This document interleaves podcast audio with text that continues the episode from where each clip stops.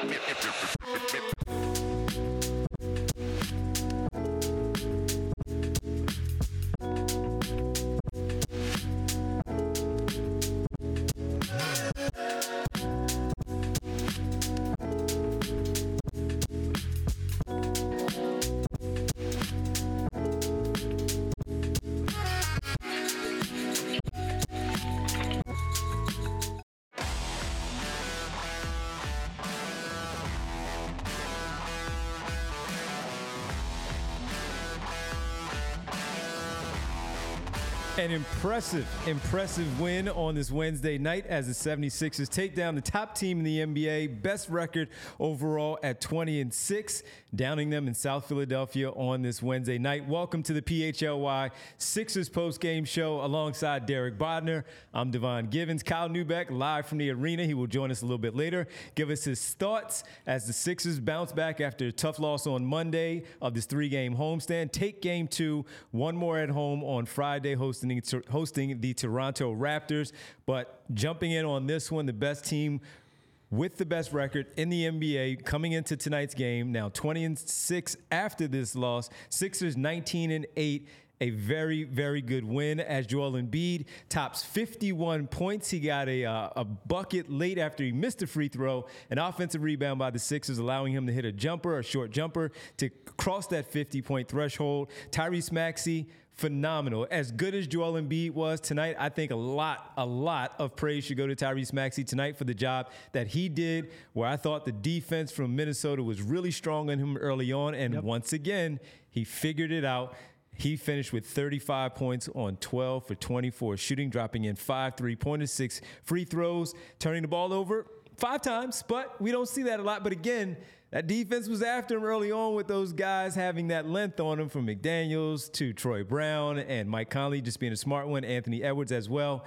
A very, very, very good win for this basketball team. 86 points combined for their two stars. Joel Embiid calling Tyrese Maxey, as we were watching the television broadcast, should be the all-star starter. It's going to be hard to keep him off that, that team. I've said a lot already as we've gotten started. We want to hear from you throughout the show during the chat, of course. And I got to go to my man on my left here, Derek Bodner. Derek, a very good win tonight. Well, you had to go to me at some point. That was a two minute monologue to start I'm sorry, the show, man. my man. I'm sorry, man. Hey. No, look, this was one of the like if you're looking, and I, th- I, think we tend to overreact to game to game stuff. Every time they struggle against a good team, we see people online, on Twitter, in the comments section, overreacting. I think you can overreact to a win. But if you want to talk about one win where you have a chance to really inspire confidence for your team to come out and show your fans what they are capable of, and look, you mentioned it. I think it's the second game in a row where nobody else other than Embiid and Maxey reached double figures. That's fine because what you want to see is that your two stars, your two tentpole franchise players, are able to dominate against the toughest competition in the league. And this is a team, you mentioned their record, but defensively, they are f- so far out ahead of everyone else in terms of net rating, in terms of impact, in terms of versatility. This is as dominant of a defense as there is in the NBA.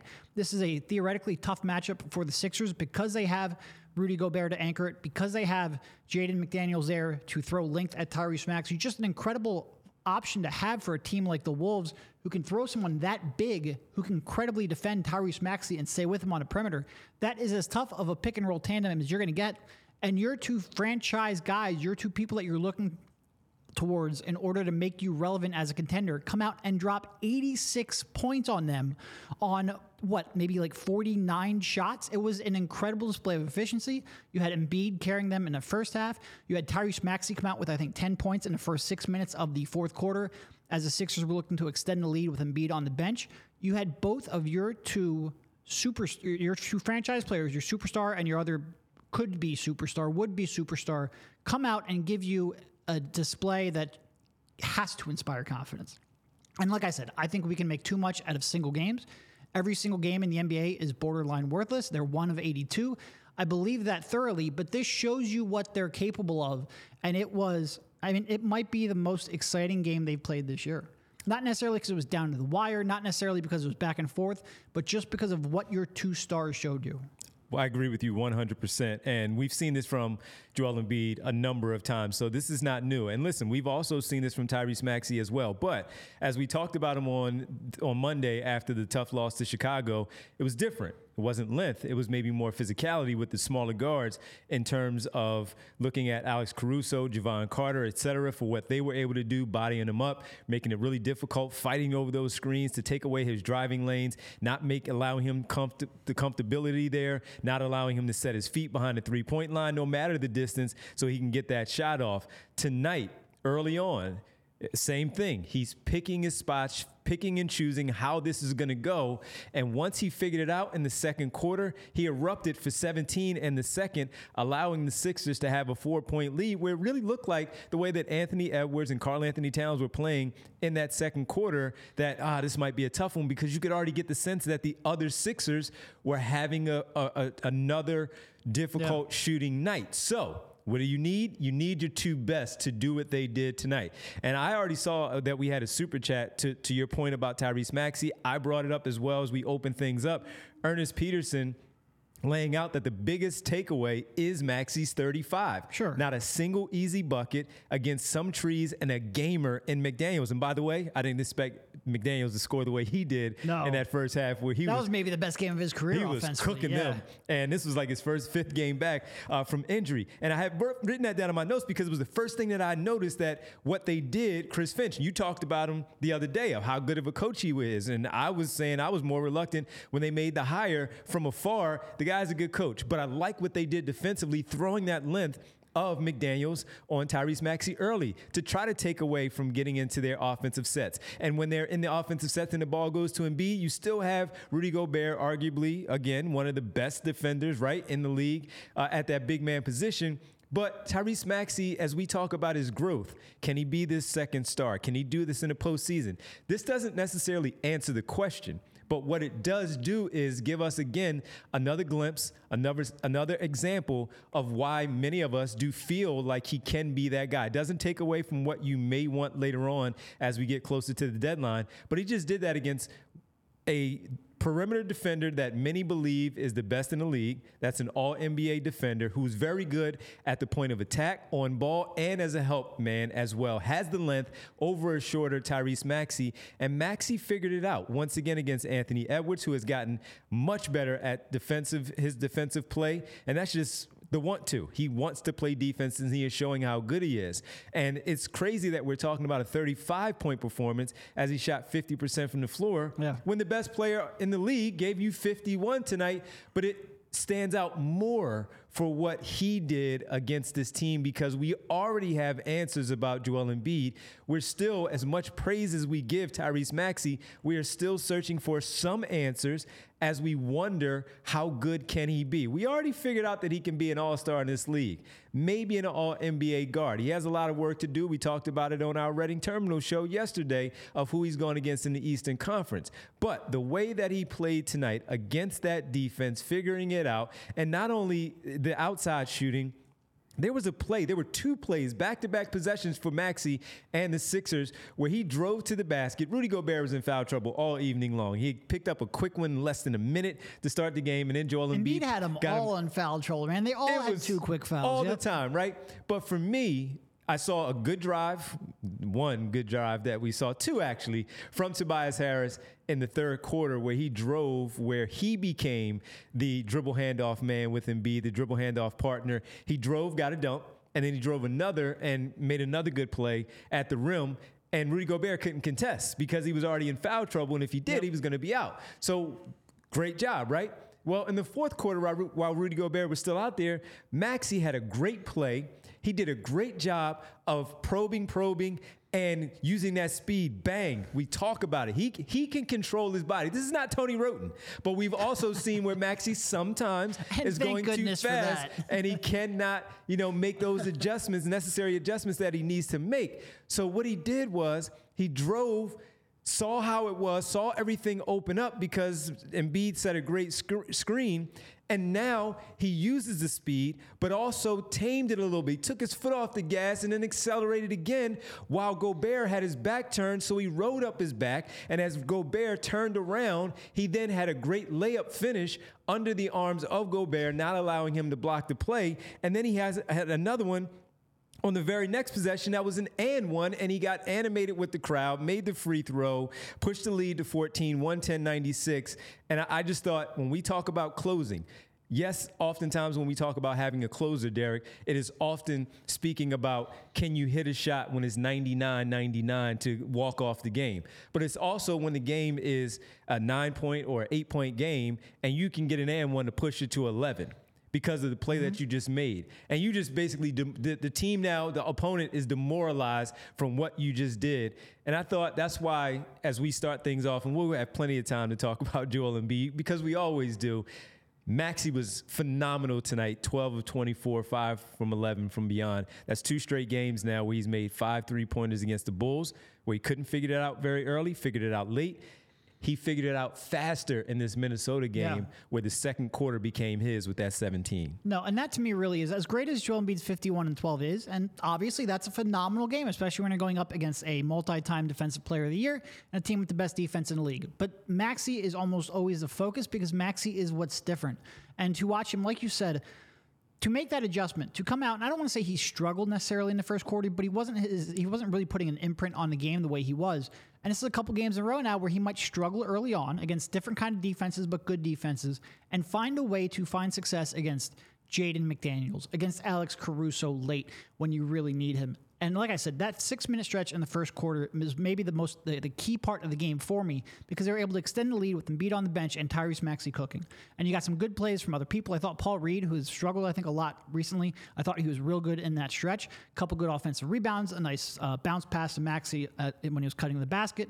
But that was a Tyrese Maxey led group. Maxey got 10 of those points and he was finding ways to score. I'm glad you brought up that play where he went at Gobert and adjusted like that. That is the kind of play where there aren't very many people who have the kind of body control and touch to be able to pull that off. And he just found ways to score against a really tough matchup. And he's been doing that pretty consistently. And yeah, he has his off nights. And he had a couple games there where his jumper was off from the perimeter and people sort of panicked. Well, now he's third game in a row, five threes, hitting some deep threes, off of pull ups, off running off of screens. He's just a really, really, really good basketball player. You know, he, he likes a joke that when he's asked about Joel Embiid, he just says Joel Embiid's really good at basketball. I'm starting to get to the point where it's just my analysis is, hey, Tyrese Maxey's really good at basketball. He's really good at basketball. He, he really is. And uh, to, to see that again, 35, just to give everybody the numbers, we'll get to your chats and all of that as we have plenty of time. Kyle will join us later. 35 uh, he had 12 three point attempts. Pardon me, I said 11. Five for 12, made six free throws on the night, had five assists, four personal fouls there for him, the five turnovers. And again, they gave him a little bit of trouble early, eh, but he figured it out. And, and that's what you want to see. Because when you are one of the focal points, what are they going to do? They're going to find you. They're going to find ways to try to take you away. You are now on that scattering report where you are number two on that whiteboard. There's no more James Harden and you are number two on that whiteboard where everybody is going to vote. Joel is going to be Joel Embiid is going to get the big guy on the other side. You're going to get the number one perimeter defender, and that's what he got tonight in Jalen McDaniels. And I, I thought he responded to that challenge. Jaden McDaniels, he responded to that challenge very, very well, and I like what I saw from Tyrese Maxey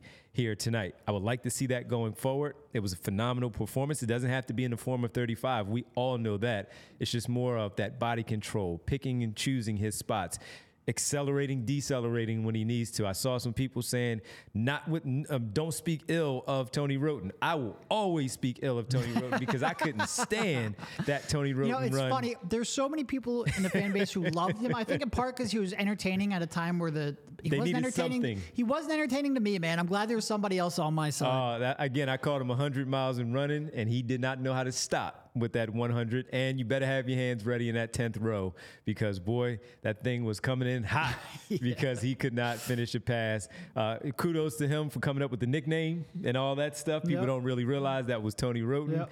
Uh, but no, I like the fact that, that was Tyrese about an Maxey, injury, right? Yeah, he was talking about coming back from an injury, and you just got to trust the process. And exactly. Obviously, Spike and, and, and Mike ran with it, uh, and and the Ricky ran with it, and the fans embraced it, and then Joel embraced it, and it's really grown since then. But yeah, he was the he was the starter of it. Yeah, uh, him and Pop. I think it was Pablo Torre mentioned it in an article. I think that's where it came from. ESPN. Yeah, you're absolutely right. Yep. Yep. Um, I, so I just saw one uh, on the chat there. Can you go back down really fast there, Bree? And uh, right there, Eddie Somerset says, Devon, give it up, fam. Nobody is asking Um, uh, he says, "The is Maxey a number two anymore? He's legit. They need help, uh, but for sure, um, he's the number two. Well, Here's- here's, here's- where we disagree. So here's what you I'll say to this. it. Yeah. There are going to be people who are going to ask and question that until the very moment he doesn't in the playoffs. Because it's one thing to do it against great defense, and that's, like I said, a great sign. It is still only one game. The great coaches, the great teams are going to find ways to adjust. The scheme you see in game one is going to be, there's going to be three or four more by the end of the series, especially when you're number one or number two on a scouting report. You have to see him adjust. It's clear he has the skills. It's clear he has the talent. I think he's shown that throughout the season. I think he showed that tonight. Can he make the adjustments on the fly in the playoffs against the elite of the elite of the elite? That's the next question. And unfortunately, that's something where we're not going to have any chance to really answer that question until the playoffs. And Eddie, look, I And that's- don't. that's I think he's a clear cut number two, like you, Eddie. We just have to see it in the postseason. That's not taking Well, anything away from. and even him. my question and those there- questions are there from many people, Eddie. Trust me. My question there isn't can he be a number two? It's can he be a number two in the playoffs at 23? That's the kind of thing where experience helps you adjust on the fly. We are asking him to do something that's pretty tough for a 23 year old. I think he clearly has the talent. I think that's been obvious pretty much all season. It's just he's got to be able to make those adjustments on the fly. That's the only question I think you can realistically have at this point. I think it's a fair question just because we've never seen it, but on talent, yes, he's a number two. Yeah, and Eddie says he, you know, he continues to saying, "Man, Maxey, you know, ain't nobody questioning Maxey no more." I'm telling you, Ed, they are.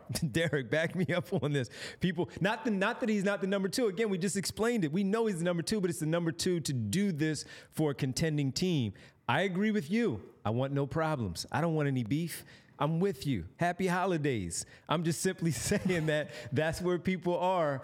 We agree with you, and it's just more of the by the questioning way, can he do it in the postseason? That's all. at especially the when we talk about other fans people enjoy being skeptics Yes. and i don't even mean that like disrespectfully because quite frankly skeptics are usually going to be right like when you're talking about winning a championship by definition 29 teams are going to fail so i think when people are skeptics and I, i'm a skeptic at times as well i don't mean it in any kind of malintent it's just as an analyst you have to look for what needs to improve what needs to get better so yes will people question it Sure. In part because he hasn't done it in the playoffs. It's the first time he's really been asked to perform this role. And in part because people are just skeptics until they see it.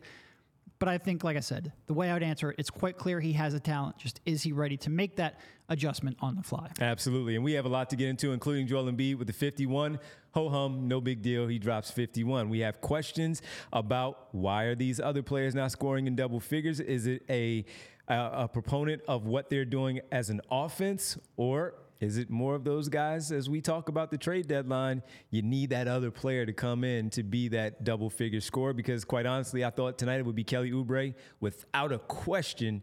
I was a little disappointed that he only attempted on the night overall because the ball did touch his hands a lot, only six shots. You like that he's not forcing shots, but I would like for him in the starting role over Batum to find those other shots when we know that he is a shot finder, shot seeker, and take some of those shots. But we'll get to that. We'll get to all that. We might even So debut You, would say he would like to be more. You would like him to be more of a factor. a little bit, a little bit tonight. Yeah, a little bit. Trying to lead you into your first ad read. I, I appreciate that with that factor. And as you do lead us into that perfect, perfect segue to our ad read, we got to talk about factor meal kits. How about that? Yes. Listen, we work late nights, and I've been working late nights for a long time, a very long time. And my eating habits are pretty bad. Mm, I I mean, I know my frame may not say so, but it's say, pretty you- bad. it's pretty bad the things I eat at night. Why? I want to freaking hear it, man. Why? I don't want to hear it. Why? Well, I got to tell you about our good friends, our new, new partner at Factor Meal Kits. The bustling holiday season is one of them. Not just us working late nights, but also the holiday season where you're running, you're getting those gifts, you get home late, you got to feed the family. You might be looking for nutritious, flavorless meals, uh, flavorful meals to fuel you on jam-packed days. Factor America's number one ready-to-eat meal delivery delivery service, and by the way, they are flavorful. It can help you eat well for breakfast, lunch, and dinner with chef-prepared, dietitian-approved, ready-to-eat meals delivered straight to your door. You don't have to go anywhere every day, right to your door, put them in the freezer. You're all good. You'll save time, stay on track with your healthy lifestyle while tracking and tackling all the things that you do during the holidays, all the do's. Cross meal prepping off your list this holiday season for Factor. Skip the hassle of meal prep and get Factor's fresh, never frozen meals delivered to your door. They're ready in just two minutes. If you're in that microwave society, two minutes. That's how you hear it in the arena, also at the two minute right there. So all you have to do is heat and enjoy. Treat yourself to high quality, delicious meals over the holidays. Choose from 35 plus chef created meals every week that support a healthy lifestyle and meet your meal preferences, whether it's uh, calorie smart, vegan, and veggie, protein plus, and more wholesome options. Looking for calorie conscious options over the holiday that don't skimp on flavor? Well, we have it for you. Try delicious, dietitian approved, calorie smart meals with around or less than 550 calories per serving. Or you need an extra boost to support your wellness goals and feel your best during the holidays? Try the Protein Plus meals with 30 grams of protein or more per saving. Head to factormeals.com slash Sixers50 and use a code, again, Sixers50 to get 50% off. The code, once again, Sixers50 at factormeals.com slash Sixers50 to get 50% off. Gotta say, Devon, man. Might have had a turnover or two at the beginning of that ad read, but by the end, you were draining threes. Like Tyrese Maxey. Also, want to tell you about Game Time because you are going to want to get down there, see Joel Embiid, see Tyrese Maxey and friends. Buying tickets to your favorite events shouldn't be stressful. Game Time is the fast and easy way to buy tickets for all sports, music, comedy, and theater near you. With killer deals on last minute tickets and their best price guarantee, you can stop stressing over the tickets and start getting hyped for the fun you'll have. Game Time is the place for last minute ticket deals. Forget planning months in advance, Game Time has deals on tickets right up to the day of the event. And the game time guarantee means you'll always get the best price. If you find tickets in the same section and row for less, Game Time will credit you 110% of the difference. It's the fastest growing ticketing app in the country for a reason. With Game Time, you get images of your seat before you buy, so you know exactly what to expect when you arrive. And you can buy tickets in a matter of seconds. Two taps and you're set with tickets sent directly to your phone, so you never have to dig through your email. Snag the tickets without the stress with Game Time. Download the Game Time app, create an account, and use code PHLY for $20 off your first purchase. Terms apply. Again, create an account and redeem code PHLY for $20 off. Download Game Time today. Last minute tickets, lowest price guaranteed. So I see Tav K. Yam says Devon was the scarecrow understudy in the Broadway production of The Wiz because I'm so skinny. Hey man, what can I tell you? You know, I can still eat better, even though you know I'm I'm I'm thin. But I appreciate it. I, hey, and by the way, I'm all for the jokes, man. Complaining about his diet. I'm I'm all good, man. It's all good. I, I got to complain about my diet. We've got uh, Devon. Late nights, man. Come on. Davon in the chat asking why Maxey being a number two is in question when Ant isn't with less playoff experience and the same age. Well, I think. Well, he's the number one. Yeah, well, first of all, he is number one. But also, I just think Minnesota's expectations for this year aren't as high. And also, you're not living in Minnesota. And frankly, Minnesota sports teams or sports fans probably don't obsess over their teams like we do here in Philly. I think expectations are probably just high. There's more scrutiny, more eyeballs. Uh, and like I said, because of Embiid and the timeline he's on, there's probably a little more pressure right now.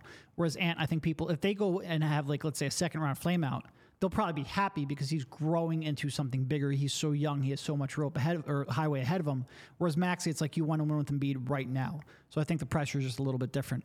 Um, but I think if you were sitting down and analyzing the Wolves, you'd probably go like, yeah, they're 17th ranked offense. I have a little concern whether or not they can execute in the uh, in the playoffs. Yeah, absolutely. And he's he's accelerated to where he's gotten so much better, and his ascent is crazy. And there's just a little bit where like Maxey is a short guard, and it is Yes. tougher for them. Like Ant can just rise up and shoot over you at times, and Maxey doesn't really have that luxury. He has to create that space. It just gets a little bit tougher in the playoffs. I think there is like that kind of archetype is tough, and until you see them exceed in the playoffs for an extended run, like I said, there's going to be a little more skepticism than maybe someone built like Ant Edwards. And we appreciate that, Davon. And uh, we get to another. Bernard asks, fellas, when it's all said and done, and Embiid will be a top 20 player all time. I just want him to be healthy and clutch in the end. And Bernard, that's one thing that when we talked about how great Joel Embiid has been so far this season, and we got into the MVP conversation uh, on yesterday's show. If you didn't catch it, Reading Terminal, make sure after we're done here, you can go back and check it out. Uh, again, on our YouTube channel or podcast, wherever you get your podcast the one thing that Derek has talked about is just wanting to see a healthy Embiid in the playoffs. No broken nose, no broken thumb, eye socket eye, blown up. Yeah, eye socket all blown. Not, no knee problem, anything. A healthy Embiid where we're not giving a caveat to how things played out, just simply pointing out, hey, he didn't have it, and here's why, and we discuss it. If he is healthy in the playoffs, I, I think a lot of people would really give the Sixers, depending on the matchup, also a really good chance to advance in the next round from the first, and we'll see about the second to the Eastern Conference Finals. But Bernard, we agree with you. He is a very, very good player. He is arguably, you know, one of the best big men of all time already. It's just a matter of where. Will he be a top 20? I don't know. Hall of Fame conversation. That's already there. We get it. The guy's tremendous. Yeah. He had 51 tonight, Derek. And there were some frustrating possessions, even with the 51, where uh, you could pass the ball right there, Joel. Somebody I saw Kelly Oubre was like so throwing a I didn't party see in the corner. when what, you were in the arena and Yeah. you said that on Twitter. You needed a he clip was of like that. Kneeling down and slapping the ground. He started jogging Yeah. back before Embiid even shot the ball. He was very frustrated in that moment. It And- was and that fun. frustrating So to watch That at didn't times. show up on TV. I, I didn't see Okay, it. I okay. didn't see it. And then there was another In the one. comments, let me know if that showed up on TV because I've been dying to see a clip. Okay. Uh, he was he was beside himself that he was. And he should have been if he was wide open because we've seen He it. was Danuel wide House open. had a, had one in the third. I think it was the second or the third quarter where he was wide open, and Embiid had two men around him because his man sagged off. Right. And he sagged off. Free throw line extended right there for that. So he had the vision to just simply drill the pass to the corner to allow him to shoot the three pointer. Sometimes Embiid doesn't trust his teammates. That part I don't like. And you know, he like if it's Maxey, he's throwing it to Maxey because he trusts Tyrese Maxey. He will throw it to Georges Niang the two seasons before because he trusts him when he passes him the ball to shoot the rock from the corner. I'm guessing he believes that, hey man, this shot right here is a better shot than me passing it to one of these cats in the corner. I disagree. Right. Uh, if you make the open pass, you make the right pass. He talked about. Uh, we saw the thing where you guys mentioned, you know, the straw poll that you and Kyle participated in for the MVP with with uh, Tim Bontemps, and the one thing he says is he doesn't like right. He likes the ball movement. He doesn't Yeah. like the ball sticking.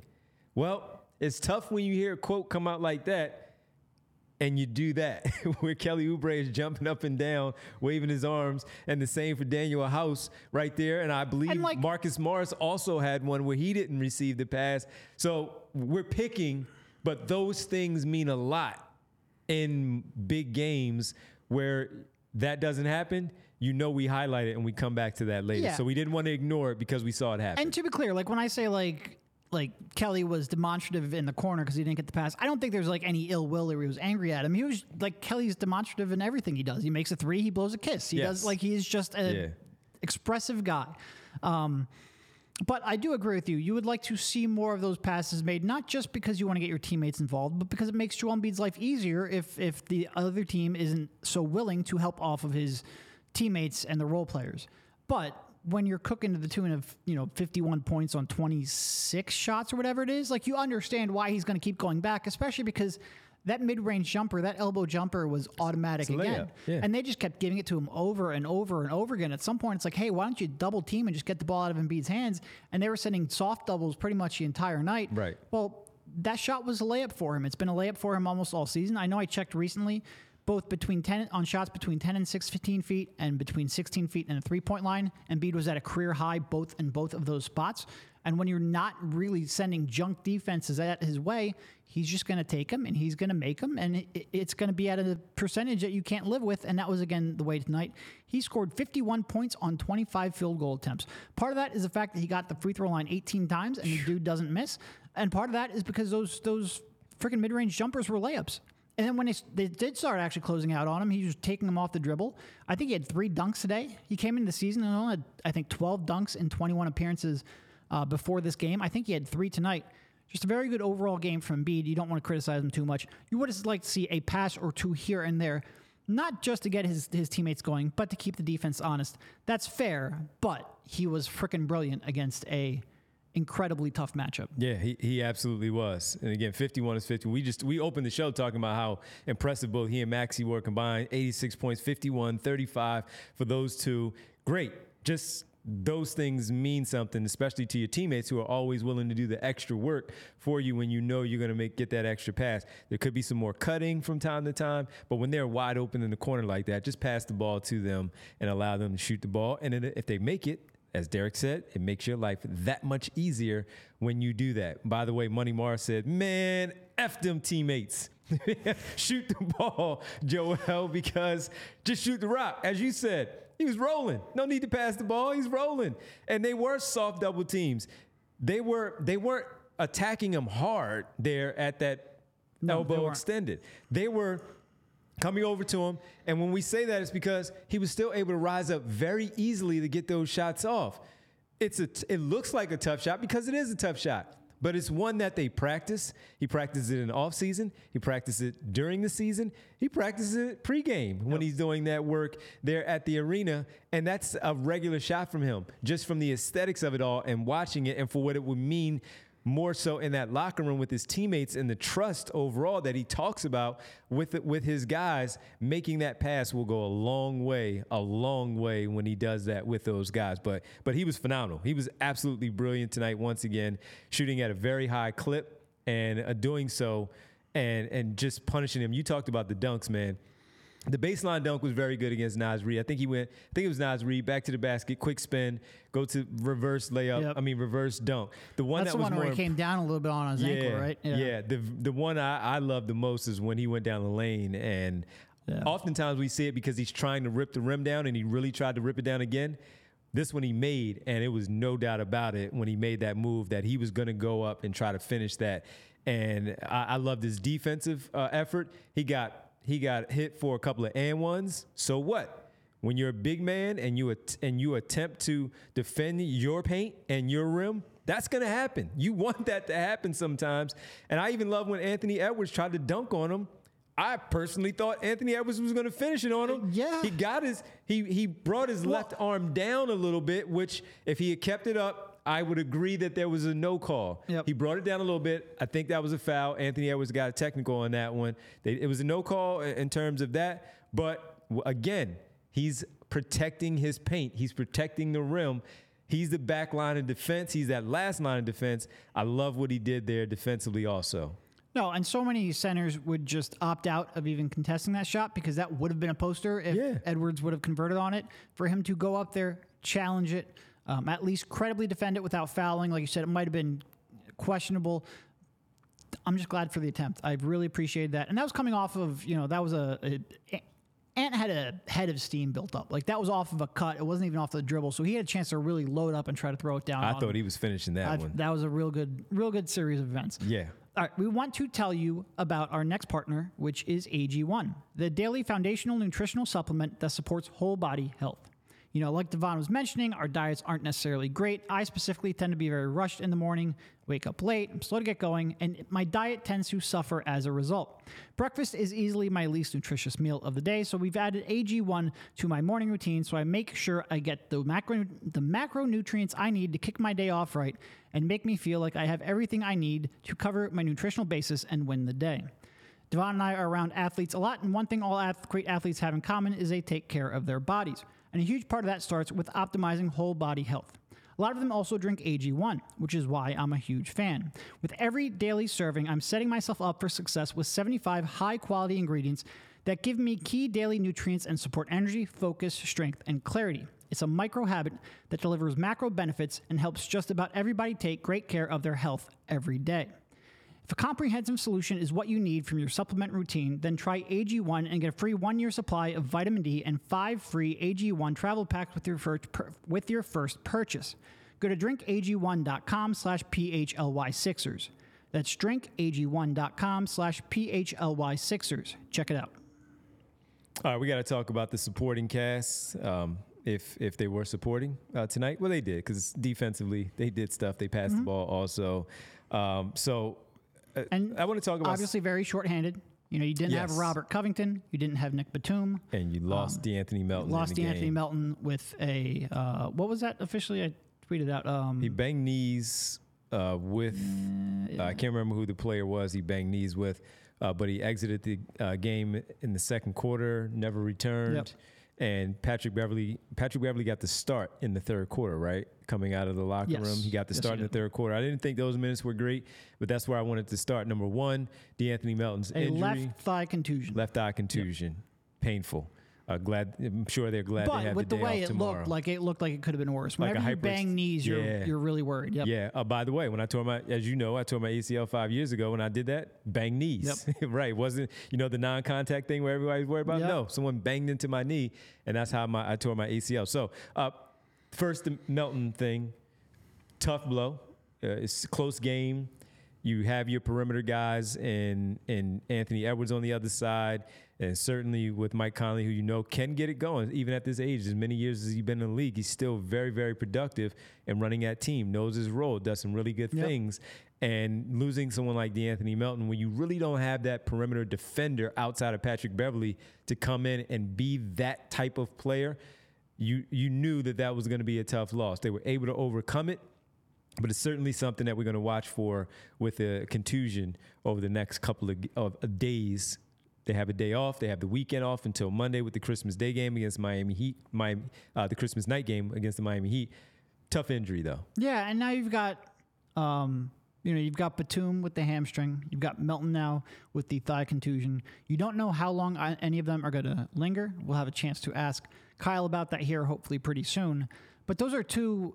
I mean, obviously they're starters. Those are two very key members of your rotation. I know Melton's been struggling a little bit, but you need him on both sides of the floor. You need him for the catch and shoot shots. You need him defensively, and Batum has been just absolutely a, a perfect fit. Uh, the Sixers starting five with Batum is, I think, the best high minute lineup in the league so far this year. Uh, it's a pretty low sample because of the trade and Batum's inavailability, but so far in what sample they have had, they've been killing teams. You want to see them get back. Uh, and you did ask, you know, Kelly to step into a starting role. Now you go, like, obviously, I don't think any of us necessarily, and Pat Bev's been great. I don't think any of us necessarily envision that as a, an ideal starting option as a two guard. So hopefully this is short term, but we do need to get more information. Chill guy says, "How long is Batum out?" It's tough with hammies because you don't want to play with him. Yeah. he's an older player. Also, he's not a younger player, so you want to make sure you give him the right amount of time. You go based on how he feels. If he's feeling like he's good to go, then I'm sure they'll give him the green light. However, they'll probably take as much time as needed to make sure that he is right before he steps back on the floor. You floor. would say, I mean, he was questionable coming in today's yeah, so game. he may be able to go on Friday. yeah, if it was just if you were expecting this to be weeks, he probably just would have been out. You would Mm-hmm. assume. Uh, but again, we will talk to Kyle and get a better sense of that. Yeah, sometime and- here in the next. And even if it's not right by Friday, and they give him the extra few days uh, over the weekend for the Christmas night game in Miami, then maybe that's something that Yeah. they look for. They feel like they can sure. beat Toronto without him. Covington may be back with his illness, then they, they may feel much better. Uh, getting to the, some of the others that did play, I'll start with the guys who I thought looked pretty good. As I mentioned, Pat Beverley. Early on, you can see he didn't have the legs like he has had with his three point shot finishing. They were short, you could see it. And it was like, okay, it might be one of those just off nights for Patrick Beverley. But after he sat down starting that second half, came back in when Embiid was off the floor. No, pardon me, when Tyre, when he for Tyrese Maxey later in that quarter, I thought he was really good because what he didn't do, number one, was he was running the pick and roll very well. He didn't defer to Embiid every time. He recognized as a point guard, as a veteran point guard, how much attention Embiid was drawing. He has seen that so far as a teammate this season. He saw it while they were in game, recognizing it sitting on the bench and seeing how it was going. And he went to the rim, trying to get the floater, getting the layup off the glass. He missed one layup. I thought it was a good opportunity, though, scoop shot and all. And he also had two very good passes to KJ Martin, who got extended minutes tonight because of those injuries that we were talking about. And he actually looked good in those minutes out there. So I thought in that time where Tyrese Maxey was off the floor, KJ Martin getting those minutes, but most importantly, seeing Patrick Beverley run the team, quarterback the team the way that he needed to to make sure that things did not get out of hand while Maxey was on the bench playing with Embiid. Mm-hmm. I thought Patrick Beverley, Derek, was really good tonight, especially in the second half. yeah, yeah, he was. He was. KJ Martin, what do you think about that? Getting the nod, getting some of those minutes. He looked fine. I mean, he had one defensive play where I thought he was a little slow, and Yep. they went baseline and they, they got him on the baseline. And that's really what it is because you look at him and you're like, he has all the tools to be a, uh, like a physical profile to be an impact defender Yes. right now. you need to speed up the decision making, and it's exactly plays like that that I think showcase that. Yeah, and again on the offensive end, he's pretty much re- heavily relying on everybody else to get him the basketball to finish. And Patrick Beverley did that. He set him up perfectly for those two baseline opportunities. One dunk attempt where he was fouled, made one free throw. The next one on that Patrick Beverley hit him for, he got a layup at the front of the rim, again baseline, but he took it to the front of the rim instead of trying to dunk it, finishing uh, layup, getting those three points. Thought they were positive minutes overall, and they had to be creative with how the lineup was going to go. We saw Danuel House. We talked about him. Marcus Morris. We didn't mention. Uh, we probably we might. I guess we'll, when Kyle gets on, we'll have our first Marcus Mo- Marcus Morris moment of the night as part of our show on game nights. So we'll, we'll get that a little bit later. See if we can get Derek in there. I do want to say that um, I want to correct one thing.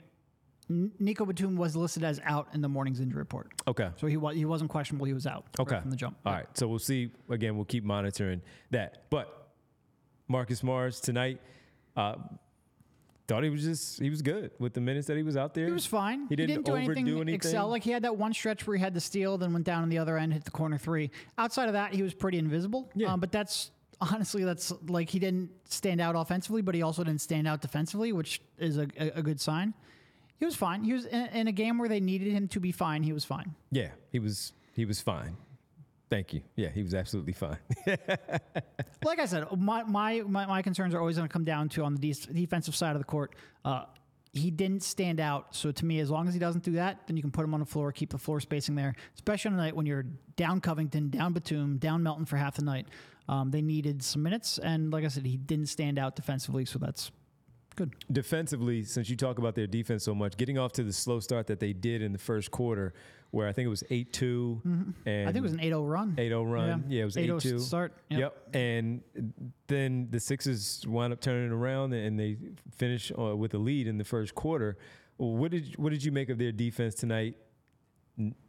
On Towns, Edwards specifically, but overall to overcome the runs, of course, Yeah. from Minnesota, where they did regain the lead in the third quarter, but also the start, where I think they were just 0 for 7, missing shots. The only points came from Joel Embiid at the free throw line. Your thoughts on the defense? No, I mean they were real aggressive in trying to double Edwards and get the ball out of his hands. And at times Edwards is good enough where he's going to find his spots, but I didn't feel like he felt really comfortable at any point. And especially in a game like this where you don't necessarily have the most natural of one-on-one defender to match up with with Edwards. Um, Kelly, I thought did a, a reasonably good job one on one, but really what I thought was they were real connected as a team, real good at, at sending help his way whenever he tried to put the ball on the floor, and real good at rotating back. You know, I think when the Sixers have struggled this year, it's when they are aggressive and aren't able to rotate back. Um, and I, I thought they just did a good job communicating, a good job really getting out the shooters, running them off the line. This is a game where they didn't get you know, they need to send a lot of double teams, both to Towns, especially to Edwards, uh, and that didn't end up killing them because of that. And also, they forced uh, you know the Wolves into 18 turnovers, helped them get out in transition. Um, I just thought, in terms of activity and connectiveness and communication, I thought it was a really good performance. Really good performance. Uh, out in transition, six is four for seven with nine points. The Wolves six for twelve with fourteen points in the paint, fifty-eight to forty-eight advantage. Minnesota 15-10 second chance points advantage the Sixers there as they collected seven offensive rebounds and made uh, pretty good opportunities there for themselves. Only lost the rebounding battle by three, 39-36. A lot of that good news comes from the fact Yep. that you didn't get a lot of consistent Rudy Gobert tonight, who was one of the better rebounding big men as we know. There's Not, that- not able to stay on the floor. Yeah, there was that one stretch in the I think the start to third quarter uh, when the Wolves made their little run there and took the lead, where the Sixers were giving up some like a lot of offensive rebounds, second chance points. Outside of that, I thought they did a pretty good job of uh, containing that. Yeah, on one possession, I, I think it was Rudy Gobert's um, two point push shot there along over Embiid because of an offensive rebound. Then they had another Yep. uh, opportunity on the offensive rebound. I think they hit a perimeter perimeter jumper. But when we're looking at uh, what what the Sixers were able to do and having some issues with some of the others, though, some foul trouble for Embiid, foul trouble for Tyrese Maxey, and we can't ignore. we- We've talked for 42 minutes and we basically ignored Tobias Harris tonight outside of a couple of things. First, I want to ask you about the coaching staff deciding smartly, I thought, the way they were overplaying Tyrese Maxey because he was hot in the second quarter and still playing pr- pretty well in the third. The coaching staff making the adjustment that now they're going to run that patented dribble handoff on the right side with Harris instead of Maxey because of how they were playing, trying to keep the ball out of his hands. What did you think of that adjustment? And they were positive plays there that Matt Harris made. Yeah, and you know what? Look, did Tobias have a good game? No. What do you end up shooting from the floor? Uh, Four for four 10. for ten from the field, nine, nine points. points. No one's gonna write home about that. We're not gonna have a Tobias Harris victory tour. That being said, like in the first half, Tobias in the first quarter missed two shots in a row. I leaned over to Kyle. and said he's done. We're not going to see any more of Tobias. He came out in the second half and he was at least aggressive. Like you said, a lot of it coming off of dribble handoffs. He had that one dunk. He had a couple more good like l- attempts at the rim, layups that he just missed. I think Yeah. one of them led to a offensive rebound and some second chance points. But he was attacking in the second half. Again, were the decisions perfect? No. Did the shots go in? No. But I would much rather complain about a guy who took what did he take? Maybe seven shots in the second half. I think he mm-hmm. only had three at halftime. Maybe he had four. But a guy who takes six or seven shots in the second half and is, is trying to find his spots. If he misses, fine. At least he's attacking. Still only one three, and that's going to drive me insane, especially when your your Embiid and Maxey are gathering so much attention. But I can't believe I'm I'm yeah butting a one three point attempt game from Tobias Harris. At least he was aggressive off the dribble handoffs. He really was. Uh, he just took three shots a couple days ago, so like if, faint praise, but he was more aggressive. Yeah, five points at the half, at five shots How the he only half. take one three pointer? Come on, Tobias. and he Come didn't on, take one in, the, in killing the, me. he didn't take one in the second half. No. Did not take one in the second half. So there's there's that. You were you were going positive and you stayed there, and then you said, "All right, I, I just can't I mean, understand I- why he did not take." I do have more than- multiple notes in my, my my my notes application of hey, at least he's attacking. Hey, there's dribble handoff. He's putting pressure on the rim. Like I will take that. It's, it's, it's because those were good plays. Those were good. Those are things that we also point out. It was just the total package just wasn't all the way there. Yeah, he, like he's had I think like six games in the last ten where he's taken one three pointer. It's like, what are we doing here? What are we doing? How, how much can they survive like this, where they have to have their two guys score 86 points and they score overall in the game uh, of 100 and uh, 127? How how often can they survive? By the way, you mentioned it. They're doing. They did this against the number one defense in the NBA, and that's great for those two. That's great for the team because they still got the victory and they're 19 and eight, so they pick up a win. But we've talked about it before where yes the good part is you saw that your two star players your all your, MVP your your great player and your budding star there in Tyrese Maxey that they can step up in the moment in that with that challenge against a very good team and again the best defense in the NBA and put on this type of performance put on this type of showcase but then you have to look at it and say, forget about the trade deadline because it's not here. You have to talk about what they currently have. And with that, Derek, again, how how how sustainable is this? 51, you're not going to get that. 35, you're not going to get that. You're probably going to get 35 and 25. yeah, So, once again, your thoughts just simply on it. They're So- getting away with it, but how much can they uh, get away with this? So the Sixers scored 124 points per 100 possessions, had 124 offensive rating. That is the fifth worst game of the season defensively for the Wolves. Objectively, it was a very good performance, but you needed ungodly performances from Embiid and Maxey to get there. And it's great. My biggest takeaway from the game is that it is fantastic that Embiid and Maxey are able to do this because that is what we have been building towards for literally the entirety of Joel Embiid's career. To have a partner, a running mate who plays off of Embiid so well that you can have a game like this, where you have a chance to build something around your two tentpole stars that actually fit together. And there's a, a there's a you know a blueprint in place now that you can envision something greater. And they showed that, and it's great. And they showed against the highest level of competition you can find defensively, and that's great.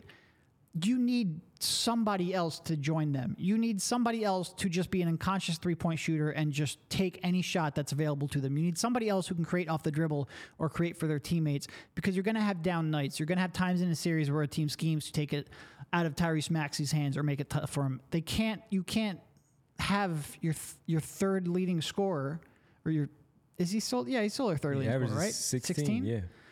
and your second highest paid player taking one three and 10 shots. Like you just need more consistency from somebody in that lineup. So I think it's great that Embiid and Maxey were able to show what they're capable of as a tandem. But yeah, you need I think I think they need if Tobias Harris isn't going to be it, and I don't think he's going to be. You know, I've I've mentioned this before, but he's not he doesn't fit any role really all that well. As a role player, he's just too gun shy, and you need somebody who's just going to, you know, take that space, launch threes, and really provide gravity. Tobias Harris doesn't provide gravity. He's also not good enough or a good enough decision maker to really run your offense through. So it's like, what are we, what are we really doing here? Um, no, I think they need help. I think it's. I think this game, like I said, shows the blueprint. But I'm not comfortable asking Embiid and Maxey to score 80 freaking points to No. give you a chance to win. No, you're looking for 80 between three You- instead of. I would just like another option in case Maxey has an off night or Embiid has an off night or any if somebody gets in foul trouble. No, like you just, there's like, no. look, if Embiid is going to give you his average of 34, and you say, all right, Maxey, let's not give him 25 every night, even though that is his average. You get 20 and 20 from both Maxey and Harris, you're probably in a good space towards the fourth quarter where you're saying this this team has a chance to win this particular game, whatever game that is, because you're getting that 75 points between your yeah, three players. and like uh, uh, this is maybe a perfect example with with the Wolves. A great defensive team in the playoffs. You give them seven games. They're going to find a way to take one of your stars out for a game or two. Not for a seven game series because both teams make adjustments. But at one point, Tyrese Maxey or Joel Embiid just going to hit a wall because the other team threw something at them they weren't expecting. But when that wall happens, you need two things. First of all, you need your coaching staff to adjust and figure out a new game plan. That might take a little bit of time. But you also need a third option who can credibly then exploit a weakness. Because whenever you double team Joel or double team Tyrese Maxey, take the ball out of their hands, out of their hands, you're giving somebody else an opportunity. And you need somebody else who is capable and willing and confident enough to take advantage of that to run them out of that scheme. And right now, you just have no confidence of Tobias Harris getting the ball, realizing, hey, they're loading up on Embiid and Maxey. I need to do something and running them out of it. It's just not happening. Let me go to the other side with the Tobias Harris piece. What if I'm arguing he's not getting enough opportunities? If I'm playing devil's advocate, what's the argument of, again, he's not getting enough opportunities. The offense is not allowing him to shine. What do you say? I don't buy it. I just, I, I just don't buy it. I, I mean, there's so many opportunities where he catches the ball and just swings it around. So many three point shots that he doesn't take advantage of. Um, so many times where, like, when Embiid's on the bench, go to work. Uh, no, I don't. Like, if this And that's a- his thi- opportunity, thi- especially. This is a name that the um, that the chat's going to bring up a lot. Bogdanovich. If he's sitting there flying off screens at 100 miles an hour, at the very least, that's providing gravity and sending you know defenders running across the court and making Embiid's life easier. Tobias is just standing, and maybe, maybe you're right. Maybe he's not getting the opportunity. Well, if that's the case, I want somebody with elite level gravity standing around, so at least there's a defender standing there with him. Or in Bogdanovich's case, a defender running off of a screen, running at 100 miles an hour, and not in position to provide help defense. If what you're saying is true and Tobias isn't getting the opportunity, then he's still not making the most of it because he doesn't have the gravity to make the defense bend.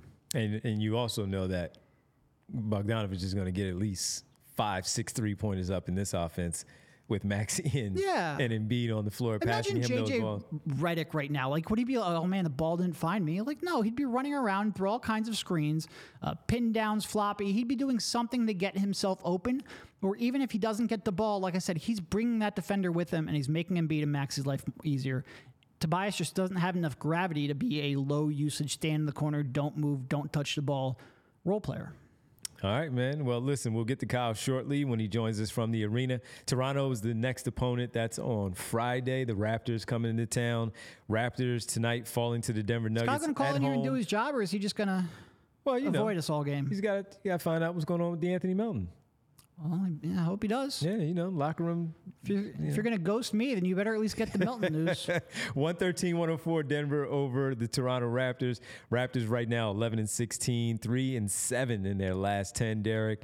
And we've seen them already a, a number of times this season. We know who the team is, we know what the team is. They're not very good. We expect them to beat this team. We talked about at, at we expected two and one on this homestand just Yeah. because. And maybe one, maybe the loss was to Minnesota. Well, they beat Minnesota. They lost to Chicago. Now it's time to take the win against Toronto on Friday night. Another opportunity, maybe shorthanded, may have a few guys back. We don't know, but Toronto is the next opponent. No, I mean, look, if you would have told me, because I think you're right, two and one was probably what we were expecting. We would have said, you know, win against the Bulls, win against Toronto, lose against the Wolves. Well, it, I will take a win over the Wolves to show what you're capable One of. hundred percent. Because you're going to have off nights like against Chicago. You're going to have games where the other team just comes in and is a little hungrier. It's a long 82 game season. It's going to happen. I would rather they showcase their upside and their ability to execute against not only a great defense, but a tough matchup. Uh, I'll take this. Yeah. And they have to finish it off with a win against the Raptors. They're clearly a more talented team. The Raptors are struggling, but I'm fine with that. Yeah, I, I'm I'm right there with you. I, the way we talked about it on Monday when they lost to Chicago, we often I often say, and you know I'll get these guys in on it, but they say I say it differently. We all agree it's how it happened. And and when soon as we were soon as we were done watching that game on Monday, Derek was like. This was a frustrating game, you know, to watch how they lost because of what they did. Said it on the show when we came on and did our post game show because it was a frustrating way to lose that basketball game, especially when you had opportunities. Close game, thought they might have won a little bit differently, but since it was close, they had an opportunity. Got uh, what two points? They had they had the ball in their hands and ball slips out. Other possessions before that, questionable things happened there. But when you bounce back and you beat the team with the best record in the league, the best defense in the league, a budding superstar potentially, and A- Anthony Edwards with how he plays, the back line that they have of Rudy Gobert, Karl-Anthony Towns. Let's not forget about Naz Reid. That's a very, very good win in this one that you take, and then you just make sure that you don't give it up when facing the Toronto Raptors on your home floor the getaway game of your three game homestand before you go on the road for four or five games over this Christmas and New Year's uh, trip, that you make sure you get the W against a team that you should beat against the Toronto Raptors. So I'll take any combination of Chicago and Minnesota and Minnesota and Toronto over Chicago and Toronto just because you want it again coming off of the stretch of beating Washington and Detroit twice each. Yep. You want to see them play against a much better opponent and show up and win. And this was a revenge game. Remember, folks, Embiid didn't play in that first matchup in Minnesota, and they handled the Sixers very, very well. The Sixers, though, tonight, shorthanded without two of their rotational players, a starter and Batum. Same for uh, Robert Covington coming off the bench and then losing Melton in game and then not having any other double figure scores. This was a very, very impressive win. I'll take the combination, although they have to follow up and do it on Friday. I'll take the combination of this win on Wednesday with one of the other twos on the front or back end, and now it has to be the one on the back end. Could one of the better wins for this team this season. Yeah, and look, people made a big deal about their, you know, beating the horrible opponents, some of the worst opponents you've ever seen. I mean, w- when the stretch started, I think the graphic we put up at the beginning was cakewalk. We expected them to be able to, you know, feast during that six-game stretch. But they also have a number of very good wins over the course of the season too. Uh, I mean, they they beat Boston, they beat the Pacers, they won this one here. Like they've had a number of pretty good wins Really here have. over really good competition, and even the opener against the Bucks, uh, they were you know a possession away from winning that one. So yeah, they feasted on the dregs of the league, but they've also come out here and shown what they're capable of. And you need more contributors. We will spend the next two months debating whether or not that means you go star hunting or role player hunting. But I think, like I said, this game to me was all about the foundation and showing what the blueprint is and what they're capable of. And now let's get pieces to uh, supplement that. And before we hear, well, the Wolves are not that good, it's just early in the season. Well, that's when you're evaluating it, when it happens in the moment. And in the moment, they're the best team in the league, best record, and they had a three game advantage in the West over the second place team. They're that good. I mean, they're one of the if, if they're not. I think uh, honestly, they're the favorite for me to end up with the best defense in the league throughout the course of the season. I just think they have enough talent on that end. But they're certainly one of the handful of best defenses in the league, and they have a rising star in Edwards. Um, maybe they will come down. Like, are they going to be the best team in the West all season? I'm not going to tell you that. But they're a very legit defense, a very legit team. That is a good quality win for sure. Absolutely. Absolutely. Um, yeah, and I see the one. I, I just went back in the chat just to kind of see where some of the people were on Tobias Harris, and I see the Bogdanovich one that you're talking about uh, there. And I mean, there's just been a lot of Bogdanovich chat uh, comments in the chat. And, and here's the other thing I wanted to say because as we're talking and people are commenting on what we're talking about, this is what I loved of watching before I arrived and watching even when I got here, sitting here with you all, sitting here with Derek and Kyle every day. Can't wait to work with Rich. Is that while we're doing everything we're doing and talking about all that we're discussing about the game, reading your comments about what took place in the game, also, I also love how you all just go after each other and have these great conversations on the side about Bogdanovich. And then it goes to I saw I don't know who Gordon is. I don't it's not Aaron Gordon, but talking about Gordon and getting into uh, speaking about Jaden Ivey also and, and mixing. And that's the community that Derek and Kyle were building before I got here, and I, I, hope that I'm able to add to it as we all come together and have these discussions five days a week after games, in the off season, all that stuff. That's the fun stuff to watch, man. To see everybody going after each other in these comments about so many different things. And, and that's the beauty, again, of, of, being able to sit here with you all as we have these fun discussions, these good, this good dialogue that we have with you here on the PHLY podcast. We do have one more super chat here from Furious. He asked if Melton is out for an extended period of time, could we see a Terquavion Smith call up? First of all, I want to say we don't we don't have the update on Melton because Kyle decided not to show up for work today. So we will see whether or not um, I, it doesn't sound like it is thought to be serious. So I don't think he's going to be out for an extended period of time. But it would be great to be able to talk to the reporter we have down at the game. Yeah, I guess we're asking for a little bit too much. no, I'm just look. Kyle is trying to get into the Joel Embiid post game uh, press conference. Joel Embiid, if you've never covered the, uh, I mean, I guess how Some many, what, he is always very slow getting to the podium. Uh, so I, I, certainly understand that. Um, and you can't you can't skip a Embiid press conference to go talk to these two bozos up here. It's, so I'm only giving. T- you know Kyle a little bit of grief. It's often like when we're watching the Eagles, um, PHLY Eagles, and oh, they're oh, is he actually here? And and oh, they're oh, there you, you go. Know, Ask wait, and you shall receive. They're waiting on on Zach, and Zach is trying to get you know some information from Nick Sirianni. He's trying to get Jalen Hurts because he apparently takes a while also. So sure, you sure, understand. Sure. Going back to it, no, I would not expect to see a, a Turk call up. I just don't think Nick Nurse is going to trust him at this point. By the way, I'll be on the PHLY Eagles podcast tomorrow morning, Derek. Okay. Yeah, talk. There you go. I get to get my football fix in. What is that? Is that like 10 a.m.? 10 a.m. Oh man. So I'll That's be here when you guys get here. I'll be ready for our 2:30. So 10 a.m. and 2:30 tomorrow. I'll be on the PHLY Eagles podcast with Bo and Zach. I look forward to that. I haven't talked birds all season, and boy, after three straight losses, I have thoughts. I have thoughts, and then I'll be with my guys. I'll be right here with both Derek and Kyle. And right now, we head to the arena. We check in with Kyle from the center as the Sixers have a very, very impressive win tonight over the Minnesota Timberwolves. Kyle, this was a really, really good win over, again, record wise, the best team in the league and stat wise, the number one defense in the NBA. Yeah, fellas, I know I made you wait for a long time because I heard Terquavion Smith brought up as I was about to come on. So ears, you know that it's been just... a long post game session for you guys. So uh, I apologize for the wait, but obviously had to wait for the uh, the reigning MVP to make a rare appearance at the podium. I know Derek has waited a long time along with me uh, at many Embiid press conferences over the years.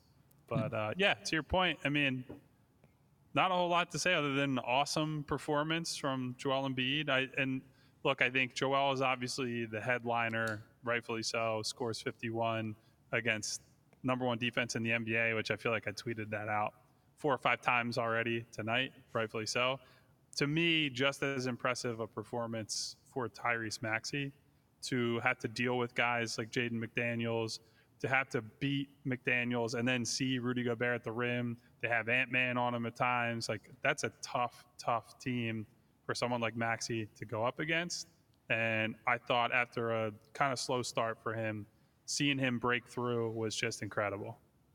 And that's where we kind of started, Kyle, when we got things underway. We mentioned the fact that they both combined for 86 and helped lead them to the victory, but it was more that Maxey was more impressive of how he did it. Those two fourth quarter finishes against Gobert, the and one where he was very animated to the crowd, which we don't see very often from him, hitting threes, figuring it out as McDaniels, Edwards. I even mentioned Troy Brown with his length and his size, chasing him around also. What was it that really stood out for you, Maxey, against this defense?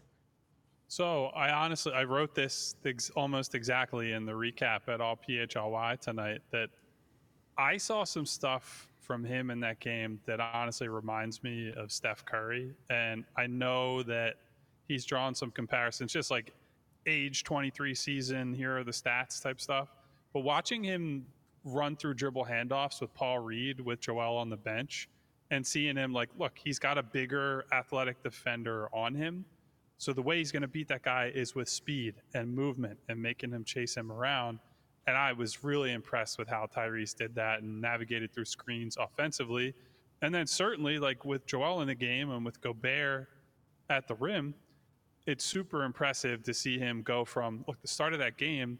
He's taking reverse layups and taking crazy shots at the rim that looked like they had no chance of going in. And instead of uh, essentially allowing Gobert to set the terms of the engagement, he's going at his chest. He's playing physical basketball. He's going up like he's going to score at the rim. Not that he might score, that he's going to score. And I thought there was an attitude shift. And one thing that Joel mentioned toward the tail end of his press conference is that, you know, Gobert was sitting on that pocket pass to Embiid in the pick and roll, right? And when he does that and he's turning him over, what he's got to do is score and look to score. And Joel actually mentioned – that Tyrese spent a lot of time working on his hang dribble this summer. That that's something that with Drew Hanlen and his trainers in the lab that that was a point of emphasis. And he said he said to Tyrese at one point like, "Look, you got to trust that work. You got to trust what you've done with that hang dribble." And I thought there were a few moments in that fourth quarter where Gobert tried to sit on the pass, use the hang dribble, and then either right to the rim or into a step back. And so I I thought that was a I feel like I'm burying the lead to an extent, not talking about Joel, but awesome Maxey game with a lot of the the signs of improvement and growth that we've talked about on the show a ton. I guess because we are over an hour into the show already, we want to get this out of the way quickly. Uh, what what's the latest you have on De'Anthony? So it did not sound serious. I know Derek, you tweeted out between the two of us that it was a thigh contusion. Essentially, what Nick told us was it was a knee into the thigh, nothing more than that, as far right. as we can tell. Now, me, yeah. it seems like that's going to be very painful. And Nick actually said at the podium, it's probably going to be even more painful tomorrow than it is right now. So, whether he misses a game, two games, or something like that, not really clear at this point. But I, I think they probably avoided any kind of serious injury, from what I can tell. Well, I'll, I'll go with the um, with the other part. With him out, Patrick Beverley starting in that third quarter, not great to start but I thought the second run that he had when he took over for Maxey with Embiid still on the floor, I thought that he gave really good minutes. And when you talk about playing up and not allowing that bounce pass on that pick and roll or that pick and pop, I thought, and I wrote it in my notes this exact way, that he was not deferring to Mac uh, to Embiid on that. He kept his dribble alive, got to the basket, missed one, but it was the fact that he did it and he also had a floater. And then you also saw the minutes that he had with KJ Martin, where he hit him for two baseline opportunities, one resulting in two free throws, the other resulting in a, in a layup. I thought his minutes taking over from Melton in that third quarter, especially that second run towards the end of it, was really good. Yeah, and I feel like we've talked about him quite a bit recently. That we've gone from they desperately need a backup ball handler to you know Pat's been pretty good running the show and being the guy that Joel needs as just like a table setting type player. I don't know what it's been. I know he had a chat with Nurse at some point to be more aggressive. Honestly, you brought up KJ. I was shocked to see him get fourth quarter or like finals five, six minutes opportunities tonight. Played reasonably well, sat in that dunker spot and was a, a good drop off target, obviously. But yeah, I thought, you know, Nick pulled the right strings at the right times in this game. He compared, he said when they came out a little flat at the start of the third quarter, what he said was, look, you, you know this is a big game. You get up for the first half and you're all revved up, charged up. You go into halftime and it's like, all right, I got to find that again. And he didn't feel like they they had that in the first few minutes. And both Tyrese and Joel said that they recognized and were told by Nick Nurse, like, hey, it's time for you guys to go and you guys have to lead. And so I think once Joel got going, once Tyrese started to become more involved with the offense, that everybody else sort of followed suit after that. And that goes along with the theme we've talked about a lot that when the leaders of this team go out there and lead, I, I think all the other guys are inclined to match their energy and their effort. Yeah. Well, I think just wrapping up sort of like the uh, injury situation, what's the status on Nico? Uh, do you think this is going to be a long term kind of thing? Uh, I mean, I haven't heard anything to that effect. Obviously, most of the questions after the game were regarding the guy who scored 51 points, understandably right. so. I think we'll probably learn more about Batum maybe at practice tomorrow, assuming they have it, because this team doesn't take days off unless they're. Oh no, they're having it. They've already they've already talked about it. Yep. Yeah, so I, I would expect we'll learn some more then, but nothing's been indicated to suggest that he's going to be out long term. But I, I would assume guy in his mid 30s, important role player. They're not going to overtax him with a, a soft tissue issue. I would say. Well, uh, I, th- I thought tonight would be a good night um, to start off the uh, Marcus Morris moment of the night, but we'll save that for another night to kick things off. He had five points. I already, to- I already hey, told listen, you the moment. On, it was when he had that steal in that corner three. No, that was a exactly. moment. Exactly. I, leaned over to Derek in the middle of the game. I was like, ah, that's a candidate. Marcus Morris moment of the it's night. the only real candidate. Derek's like, you barely moved. He, Derek was very upset that I even brought it up. So I, will give you one, and then we can go. Here's the Marcus moment Marcus Morris An moment hour of the and night. 10 minutes into it, and you're trying to reach Stop. just to annoy me. Go ahead. Go ahead. Plus 23 game high for the Sixers. and the plus, plus, plus minus. Hey, Kyle, we started off with a bang right there, man. Plus 23. All right. our guy, our guy on the podcast. No doubt about it. Kyle, thanks so much, man. We appreciate it. We'll see you tomorrow at 2.30 as we do our show right here.